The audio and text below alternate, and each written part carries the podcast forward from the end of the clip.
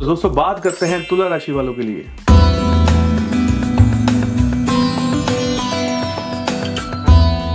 बहुत सारे तुला राशि वाले लोगों की ज़मीन, जायदाद से संबंधित बहुत सारी गतिविधियाँ इस बार शुरू हो जाएँगी।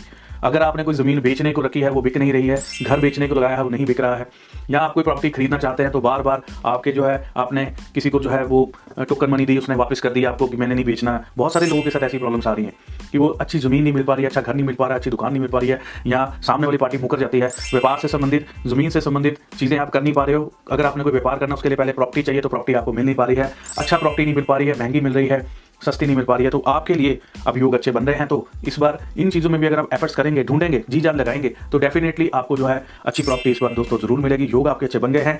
कई लोगों को तो घर बैठे बैठे ऑफ़र भी आ सकती है, ऐसे योग भी आपके बन रहे हैं।